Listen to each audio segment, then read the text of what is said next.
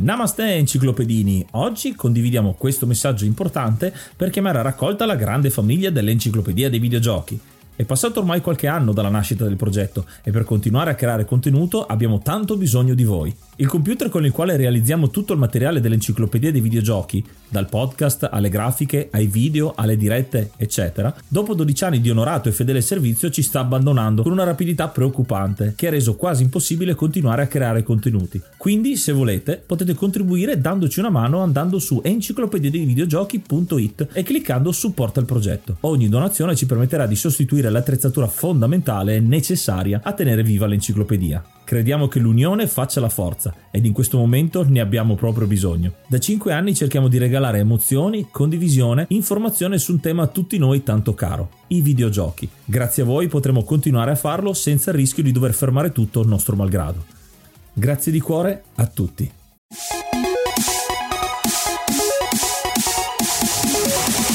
Uno degli scopi fondamentali del videogioco è il divertimento, sentirsi sollevati e senza pensieri. Ma se è il tuo lavoro fare videogiochi?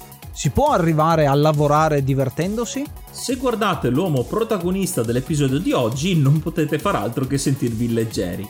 Lui è un concentrato di simpatia contagiosa che lo accompagna tuttora in una carriera artistica straordinaria.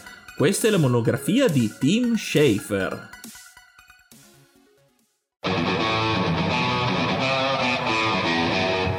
La storia di Tim nel mondo videoludico parte come uno degli Scamlet all'interno di LucasArts, dove contribuirà a creare i dialoghi dei primi due Monkey Island per poi approdare alla direzione di altre avventure grafiche straordinarie. Prima Day of the Tentacle, insieme all'amico Grossman, e poi Full Throttle e Green Fandango. Queste tre opere molto diverse tra di loro come tematica hanno in comune una comicità abbastanza velata, che diventerà il centro di molti giochi diretti da Tim. Il problema è che a fine anni anni 90 LucasArts è diventata enorme ed il nostro team è abituato a parlare con i suoi colleghi, a rimbalzare idee in una cerchia ristretta. Così decide di fondare la sua azienda.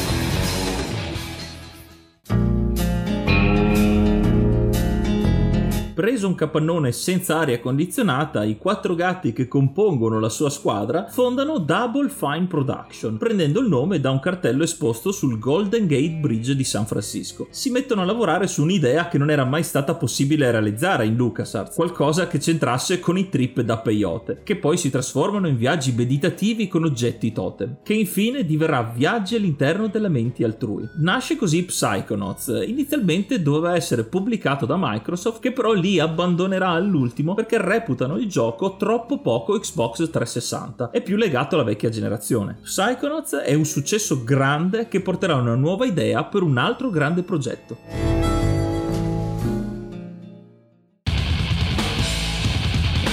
E questo progetto è Brutal Legend. Nonostante Tim non sia un metallaro, trova questo mondo sopra le righe molto interessante. Nel progetto conoscerà Lemmy, il frontman dei Motorhead, e Jack Black, che sarà una fortissima ispirazione. Come vedete, il cammino di Schaefer è costellato di rapporti uno a uno con le persone. Questo entusiasmo si rivede nella sua idea per il gioco. Lui vuole fare un RTS, tipo Warcraft o il mitico Herzog 2, ma il gioco è difficile. Per quello viene creato un un tutorial in terza persona che via via prenderà la forma della parte principale del gioco. Un videogioco che ha sorpreso tutti, persino gli stessi autori, vedendone il successo. Subito si mettono a lavorare ad un sequel, ma EA li abbandona. Schaefer però ha in mente un'altra idea per tenere a galla Double Fine.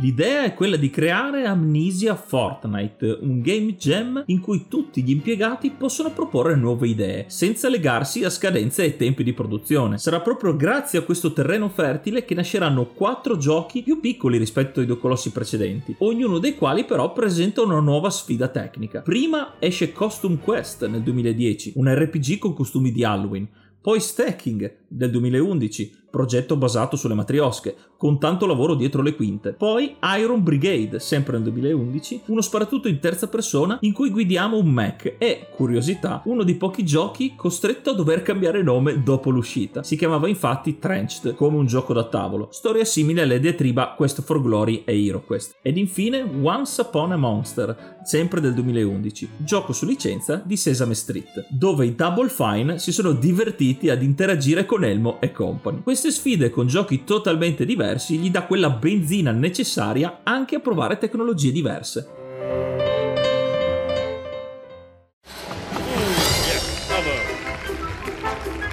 Tim Schafer è innamorato del Kinect, ma odia il fatto che sia poco adatto ai bambini, che devono fare login, sincronizzare gli account e cercare la calibrazione. Lavorerà quindi ad Happy Action Theater del 2012, che sparirà nel suo seguito Kinect Party, sempre del 2012. La cosa interessante è che è un DLC che ingloba in realtà il gioco di origine e questo è un gioco, un party game in cui la telecamera del Kinect inquadra il tuo salotto, la tua stanza da gioco e fa giocare i bambini facendogli interagire con oggetti che appariranno sullo schermo, quindi è una cosa molto interessante che non c'entra con nessun tipo di login o di calibrazione. Oltre a Kinect c'è anche il Leap Motion, una periferica che leggeva il movimento delle dita che viene presa di mira con Dropcord nel 2013, uno pseudo rhythm game interessante ma molto di nicchia.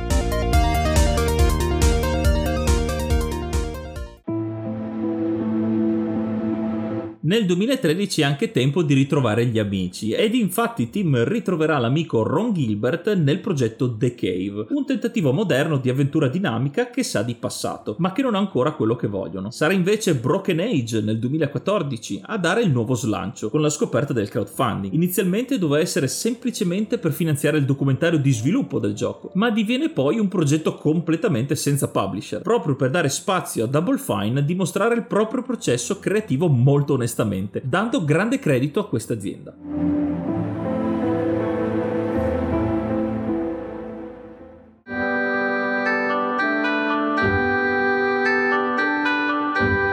È strano pensare che Double Fine, dopo tutti questi nuovi titoli, si metta a fare remastered, ma proprio questo succederà di lì a poco, con i progetti di Day of the Tentacle, Green Fandango e Full Throttle, i tre titoli che lo stesso Schaefer aveva diretto. È curioso il modo in cui arrivano ad ottenere le licenze, che ora sono di proprietà della Disney. Come sempre il tutto avviene attraverso le conoscenze di Tim, che sa che Disney aveva dato l'incarico a Sony, così si rivolge ai suoi amici in Sony e riesce a strappare amichevolmente gli IP portandoseli a casa. Ancora una volta merito di questo individuo e della sua capacità di relazionarsi agli altri.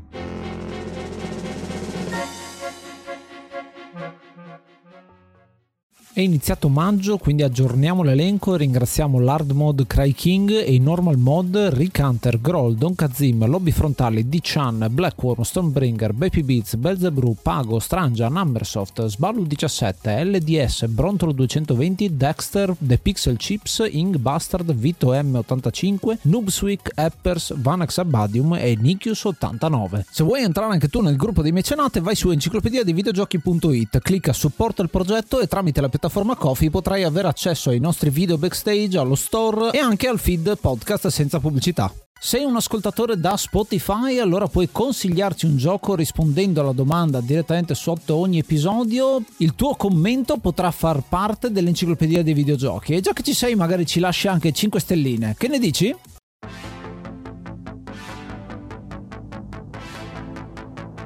Le esperienze successive con Ed Lander nel 2016 e Red nel 2019 gli faranno capire invece che anche le sue idee può lasciarle sviluppare ad altri. Infatti Ed Lander come ambientazione ricalca molto ciò che lui non riuscì a realizzare in LucasArts, ma con un gameplay curioso che permette di staccare la testa del protagonista per farla interagire con gli altri corpi meccanici. Mentre Red è ambientato in uno stile anni 80 ed è un roguelike, genere che incuriosisce Tim, ma che trova troppo difficile nello sviluppo. Il risultato di questi due giochi è la la creazione della Double Fine Presents, un'etichetta che pubblicherà tanti titoli indie, alcuni di grande successo, come Gang Beasts, l'intrigante Kids e il carinissimo Samurai Gun 2. Sembra che sia giunto il tempo per Tim di farsi da parte, ma invece...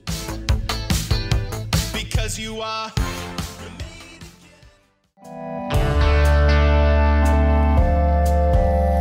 il progetto Psychonauts 2 è ancora attivo. Eh sì, perché quella che inizialmente era un'idea venuta fuori da una conversazione con Notch, ormai ex patron di Minecraft, si tramutò in un progetto tira e molla, dall'attrattiva alta ma anche dal budget alto e quindi per diversi anni non se ne è fatto nulla. Proprio come Mojang è stata acquistata da Microsoft, anche Double Fine farà la stessa fine, con però un contratto di non assorbimento. Gli studios rimarranno uguali, con lo stesso marchio, semplicemente dipendendo da Microsoft, ma hanno piena libertà decisionale. Il futuro è infatti, secondo lo stesso Schaefer, il Game Pass, i sistemi su abbonamento e Psychonauts 2, che esce oggi al momento della pubblicazione di questo editoriale, sarà l'ennesima scoperta.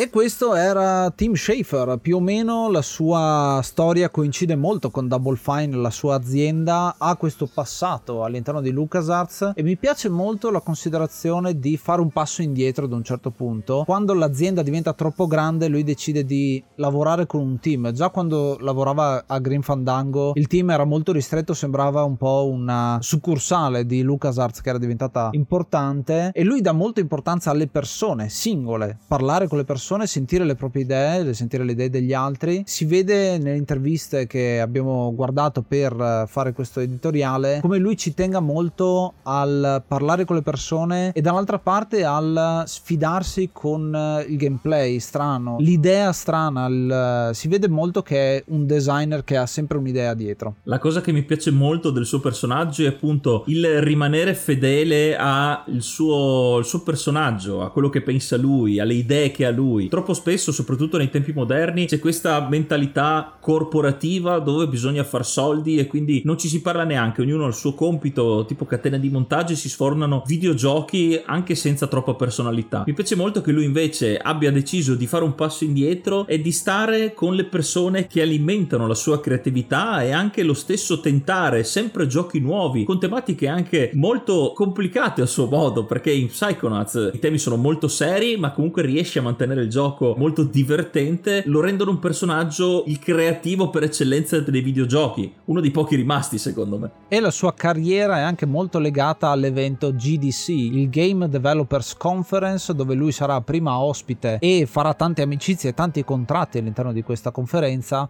per poi diventarne l'host con anche un sacco di battute. Tutti si aspettano i suoi dialoghi le sue battute, anche su temi un po' scottanti, ma sempre con un certo garbo e una certa leggerezza leggerezza che pervade tutte le sue battute. È sempre divertente sentirlo parlare e non è mai così a, uh, acido come tanti altri comici magari possono essere. L'abilità anche di Schaefer nelle conoscenze, perché avendo una certa reputazione, aver lavorato anche con diversi sviluppatori, gli permette anche un po' con l'inganno, comunque con le conoscenze e anche qui si vede proprio la mentalità non corporativa di andare dall'amico che lavora dall'altra parte per avere delle corsie preferenziali per lo sviluppo di altre cose, è veramente una cosa che gli ha portato molta fortuna. E un'altra cosa che eh, lo rende molto diverso dagli altri colleghi, diciamo, di LucasArts, che abbiamo anche già trattato, abbiamo visto i, i loro giochi, quindi un po' li conosciamo, è il fatto che lui è sempre stato al passo coi tempi, sia tecnologicamente, con eh, alcuni interventi su Kinect che andava di moda, diciamo, in quel periodo, e, e proprio con la tecnologia, ma anche dal punto di vista etico, chiamiamolo così, o comunque della cultura del momento. Un esempio su tutti Psychonauts, che quando è stato creato il primo ha dei temi che riguardano la salute mentale. Adesso nel 2021, quando stiamo registrando questo eh, editoriale, eh, la salute mentale ha un altro valore all'interno della comunità e in un certo senso è un argomento abbastanza particolare da affrontare. Infatti nello sviluppo del gioco hanno messo dentro dei consulenti che gli aiutassero a trattare i temi nella maniera giusta, ecco.